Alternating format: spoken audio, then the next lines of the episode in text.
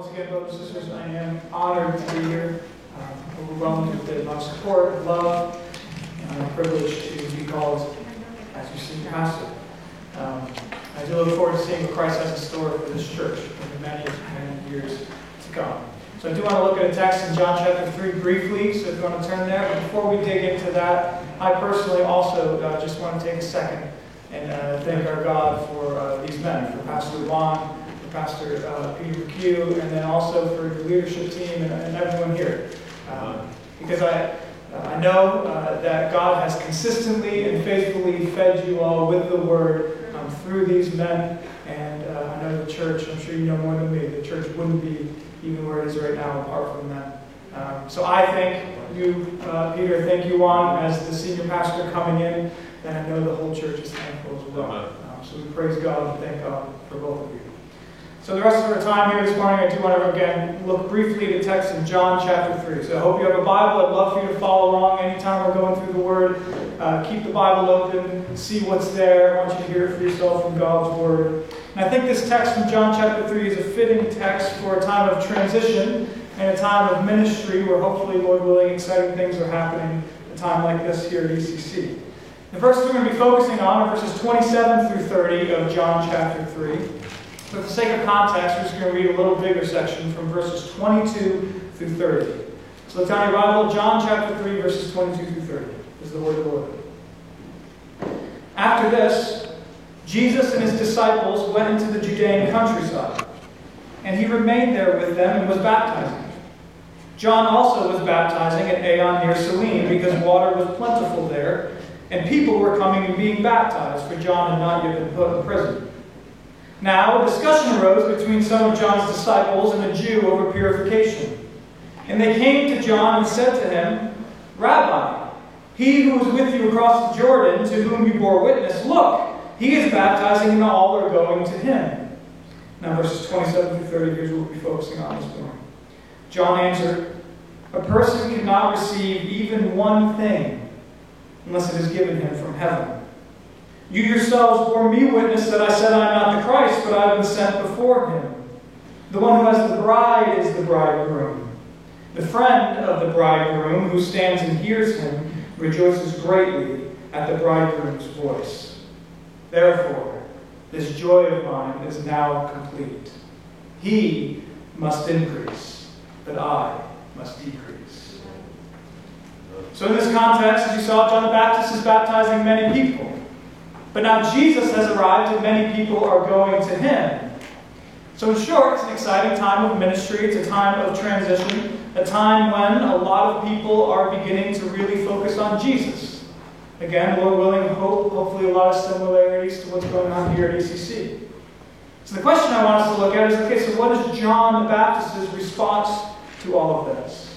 What is John's inspired response in the Word of God to such a time of transition and ministry? And it's verses 27 through 30. That's what we're going to be focusing on here this morning.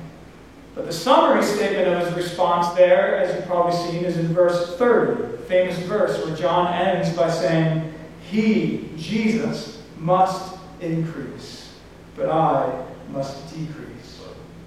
Jesus must increase. That's John's overall response, and I do pray that's our overall response to a time of ministry like this, that we realize that at this very moment it's not about us, it's not about this church even, it's ultimately about Jesus. It's not about me coming in as your new senior pastor. Our prayer is that Jesus will increase through this church. And so for the rest of the time here this morning, and a little outline if this helps, briefly I want to look into what this means from this text alone. We're going to see here in these verses three ways that John the Baptist increases Jesus in these verses. And then we're going to apply each of those to us in our church. Then after that, as we end the message, I want to briefly introduce the sermon series that we're going to be starting next week. So there's a little outline, three ways that Jesus increases in this text, and then we'll introduce the sermon series. So we'll begin with our first way that Jesus increases in this text, that John the Baptist increases Jesus. And for this, look again with me in your Bibles at verse 29. If you remember here, John the Baptist is expressing how thrilled he is that Jesus is increasing. And he uses an illustration of a wedding, where Jesus is the groom who has the bride, while John the Baptist is here watching, and John the Baptist is the friend of the groom, what we might today see as a best man. And he uses this illustration to show how excited he is, what's going on with Jesus, how thrilled he is concerning Jesus. But notice in your Bible specifically what John the Baptist is so thrilled about concerning Jesus. Now, if we were to speculate, why would John the Baptist be so thrilled about Jesus? We might think, okay, he's just thrilled about Jesus' presence, as we love God's presence, and that's true. Or we might think he's just thrilled about Jesus' goodness, or Jesus' love, or Jesus' salvation. All are beautiful things, and those are all true. But instead, that's not what he focuses on. Instead, notice what John the Baptist is thrilled about in verse 29. What is he excited about concerning Jesus? He's thrilled about hearing Jesus' voice. Hearing Jesus' voice. He's excited that Jesus is here. Absolutely, he's good, he's loving, and he has access to hear the bridegroom's voice. See it for yourself. Verse 29. The friend of the bridegroom who stands and hears him rejoices greatly at the bridegroom's voice. Voice of Jesus. The same will be true for us in this church. What is the first way for Jesus to increase in our lives and in this church? Well, of course, we love his presence, his goodness, his salvation, his love. Amen and amen. But foundational to all of this is that we're people who love to listen to Jesus' voice.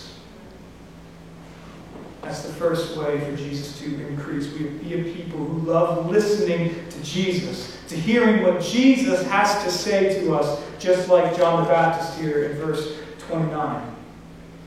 We will be talking about this more next week. When we talk about the Bible even more, we'll get to that later. But to be clear, I just want to say that when I talk about, and I think the Bible talks about hearing Jesus' voice, Jesus' real, his actual voice, we aren't talking about hearing just thoughts in our head and thinking they're from God. Nor are we talking about kind of going off into the woods and trying to hear from the Lord. I do think many people think that's kind of how it works these days with certain teachings, but honestly, I don't believe that's how God has set it up. Instead, brothers and sisters, Jesus is clear, the whole Bible is clear, that we hear our God's voice. We hear Jesus' voice. We hear the Holy Spirit's voice in his perfect, written, inspired, inerrant word. Here. That's how God has set it up. So we love Jesus' voice when we love the Bible, because this, when you're reading it, is Jesus' voice. This is hearing from him. Amen. And this connects to Jesus increasing among us, because the more we listen to Jesus, the more he will increase in our lives and in our church. To use an illustration, think about this works in any relationship that you have. In any relationship. You may want to love your spouse or love a friend more. You may want them to increase more in your life. But if you don't take the time to listen to them, it won't happen. You won't love them more and more. You won't know them more and more. Now it's true, let's be honest. Listening sometimes isn't the easiest. Whether in a relationship you're in, or honestly in your relationship with the Lord, but sometimes we must decrease. When we do, we take the effort, we take the energy to listen to Jesus, meaning read our Bibles. He will increase in our lives in this church. Our love for him will grow. As we listen to Jesus, he increases in this church. And so the question is, are you listening? Are you listening to Jesus? I pray you are. I pray you are reading and loving your Bible. But if you are here this morning and honestly hearing this and you're thinking, maybe that's not me, maybe I don't really love the Bible, we are really glad you're here. I'm glad you're being honest, but my prayer and our prayer for this church and everyone who comes to it is that we be a people who love this book, because we love listening to Jesus' voice. As we do so, he will increase. Which brings us to our second way for Jesus to increase in our text. And we see this in what John the Baptist says in verse 27. So again, if you're going to look down at this for context, Remember all that's happening here. Lots of people are being baptized by John, which was special for John, but also a lot of people now are leaving John and going to Jesus and being baptized by Jesus, which was kind of hard for a lot of John's followers. So again, what is John's response to this time of transition, to everything going on? Those initial responses, the very first thing he says in verse 27. Look there again with me. Verse 27, all this is going on, and John answered, verse 27, a person cannot receive even one thing unless it is given him from heaven. So what's his response? Essentially, with all that's happening, with all the things that his disciples are concerned about, with all this change, John recognizes that God, that heaven, that Jesus, who's the one from heaven, is in control of it all. With everything going on, he sees above it all, and he realizes what's really going on, that God has plans, that God is in control. And nothing happens unless it is given from above. I think that's the second thing for us to embrace. If Jesus is going to increase in this church, we become a people who really believe and then realize, because this is true, that God, that Jesus, that heaven is in control of everything. And all things come from him. And this increases Jesus in our lives and in this church, because now we're people who not only listen to what he has to say in his word, we also are now becoming a people who can look at everything that's going on. I mean, everything in our lives, in this church, in this country, in this world, everything. The easy and the tough, the good and the bad, things that make some sense to us and things that make no sense to us. We can look at all of it and we can say, my God, my Jesus is really in control of it all. Amen. You can say this world is not ultimately, it's not chaos. We worship a good, sovereign Jesus who is God, and he's in control of all things, and he has good plans and purposes for everything. And then we see that all the good gifts we have are good gifts from our Father's hand. He gets the glory for it. And then we see that all the difficult things we are going through doesn't make them easy. We know, as Romans 8:28 famously says, that all of those things God works together for our good. As John the Baptist says, we can't receive even one thing unless it's given from heaven. So, brothers and sisters, I do pray that this becomes another truth that we embrace and we love here at ECC. First, we love Jesus' word, and connected with that, we believe that the Jesus we're listening to in this book isn't just some small savior. Our God we worship is not some God who's trying to control things and have plans for things, but he can't really figure it all out. Not at all. Our God is in control of all things. The Jesus that died for us, that rose from the grave, that speaks to us in this book, is the same Jesus who's controlling everything that's happening. That's our Jesus. And when we believe that, we really believe it deep in our bones, he will increase. Which brings us now finally to the third way that Jesus increases in our text. So we've seen that Jesus increases. We listen to him when we recognize that he's in control of all things. But if we stop there, say we stop there and that was it, then we might be tempted. Maybe you're sitting here and you're tempted to then think that Christianity, that following Christ, that Jesus increasing is something that is just all about listening to him and obeying whatever he says and submitting to whatever happens because he's in control. And then we can start to think that following Christ, that Jesus increasing for us is kind of just a somber thing where it's a mere duty, where we have to submit to whatever happens, where we have to listen and obey. But if we thought like that, we'd miss a key part of this text. Maybe you've seen it. And we'd miss something that is the overall feel of this passage. And again, perhaps you saw it for yourself when you read the passage. I mean, ask this. How is John the Baptist feeling when he says things, like in verse 27, that God's in control of all things? Or how is John the Baptist feeling when he gets to verse 30 and he genuinely wants himself to decrease and Jesus to increase? How is he feeling when he starts to talk about Jesus' voice? He isn't dull. He isn't dejected because some people are leaving him. He doesn't see all that he has to do as some just religious duty. Instead, this is his delight. Amen.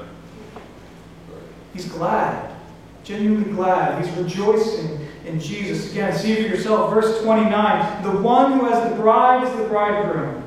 The friend of the bridegroom who stands and hears him rejoices greatly at the bridegroom's voice.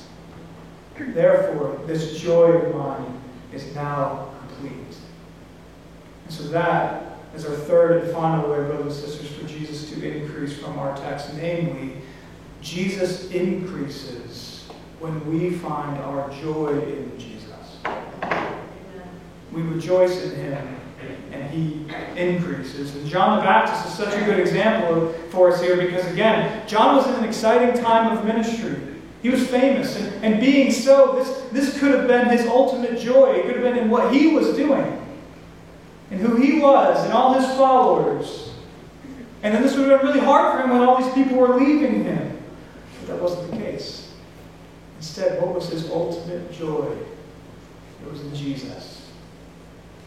In Jesus' voice in verse 29. In the fact that his God was in control of all things in verse 27. In the fact even that he was going to decrease and Jesus was going to increase in verse 30. In short, his joy was in the fact that it really was all about Jesus, who he was, what he was going to do, and it wasn't about him. And that's true for us too. Jesus increases when we find joy in Jesus. Just think about it. If we analyze our lives and ourselves and we see that what we really find joy in, ultimate joy in, what really gives us happiness is material stuff, or when we get recognition, or when things are going really, really well, or when we have power or comfort or certain pleasures. And it's not Jesus that's going to increase. Those things will increase. And Jesus, at best, will just be another, maybe mere add-on to that. And he could even, this is frightening, he can even become a mere add-on to some churches. But if Jesus is central, if our true soul's delight is in who he is and what he's done for us, then he will increase. It's when we can say genuinely, not perfectly, but genuinely, that we really do love Jesus and what he's done for us above all else. It's then that Jesus is exalted. It's then that Jesus increases. Again, joy in Jesus and what he's done for us makes Jesus increase in our lives and in this church. So in sum, the goal of a time of ministry and transition like this is for us, myself even, to decrease and for Jesus to increase. Amen. And we see three ways in the text. First, Jesus increases when we listen to his word, his voice. Second, Jesus increases when we really believe that he's in control of everything. And third, Jesus increases when in all things that happen, in all of this, we rejoice in him above all else. That summarizes so well what John the Baptist said. He must increase, but I must decrease. Which brings us now to talk about, briefly, what we'll be discussing in our sermon series starting next week. So usually as a church, I just want you to know, our sermon series will be us going verse by verse through books of the Bible, expository preaching. And the reason we do that, the reason why that's an important thing, is because then you just go verse by verse through a book, and you hear whatever Jesus has to say to us. We talk about it. We don't skip anything. We go verse by verse. That will be our usual series here at ECC. But as I began, I was just thinking about and praying about it, and I began being your senior pastor here. I thought it would be good to have a series that's going to lead us into Easter, a series focusing on the foundations of what it really means to be a people who are all about Jesus.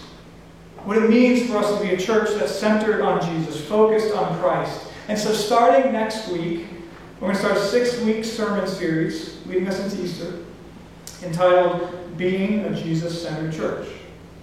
Being a Jesus-Centered Church. And each week we're going to open up the Bible. We're going to look at one text that's still going to be expository from the Bible. And we're going to focus on what it really means for us to be a church who's all about Jesus. Because it's one thing to say that, but it's another thing to actually be it according to the Word. So for 6 weeks, we're going to consider what this means together. Specifically, to give you some insight on what's to come, here's briefly the 6 weeks. You, of course, don't need to write any of this down or remember, but just to give you some insight in the next 6 weeks. First, next week, and this connects to what we saw today, we'll see that being a Jesus-centered church means that we're people who consistently hear from Jesus and His Word. It's foundational. Second, we'll see that being a Jesus-centered church means that we're people who focus on Jesus' gospel. What He did, His life, His death, His resurrection, how we can be saved by faith. Third, we'll see that being a Jesus-centered church means that we're a people of prayer. We hear Jesus in His Word and we speak back to Him in prayer. Fourth, we'll see that being a Jesus-centered church means that we're people who strive to live like Jesus, living lives of holiness and purity and love. Fifth, we'll see that being a Jesus-centered church means that all those things we recognize that we can't do it apart from Jesus' grace. Because it's Jesus Himself who, as you probably know, said, apart from me, you can do nothing. And sixth and finally, the week before Easter, we'll see that being a Jesus-centered church means that we live our lives for Jesus' for God's glory.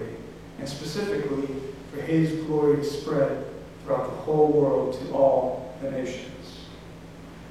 So that will be our sermon series starting next week, Being a Jesus-Centered Church. As always, we do encourage you to invite family, friends, co-workers, neighbors to come and join us as we go through God's Word. But even more important than that, I hope we each and every week come together, look to God and His Word, and grow in Christ. Brothers and sisters, once again, I am honored to be here. So privileged to be called your senior pastor, and I do look forward to the many, many ways that Jesus increases in this church in the years to come. Amen. Let's all pray together and then we'll respond in worship. Let's pray.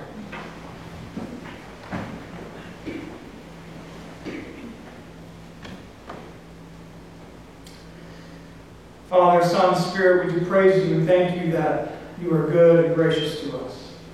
I just praise You, Lord, for Your faithfulness towards this church, towards the brothers and sisters here sitting in front of me. Lord, it's been years since I've had a senior pastor, but Lord, they continue to trust You. They continue to look to You and Your Word, and You continue to be gracious towards them. And now, Lord, as we continue to try to worship You and serve You and evangelize this area and live for Your glory, just give us grace. We do pray, Jesus, as we just read from this text from John the Baptist especially, that myself and everyone here, that we become people who aren't all about us, that we decrease, Lord, as You see fit. In all of it, Christ, that You just increase, that You be glorified, that people come to know You who don't know You right now, that people see this as real, that it changes their lives, and Lord, it continues, that You continue to change our lives. We love You, Jesus. Thank You for how much You love us. We don't deserve it. Thank You for the gospel, that You died for our sins, that You reign forevermore. We love You and trust You. It's in Your name. Amen.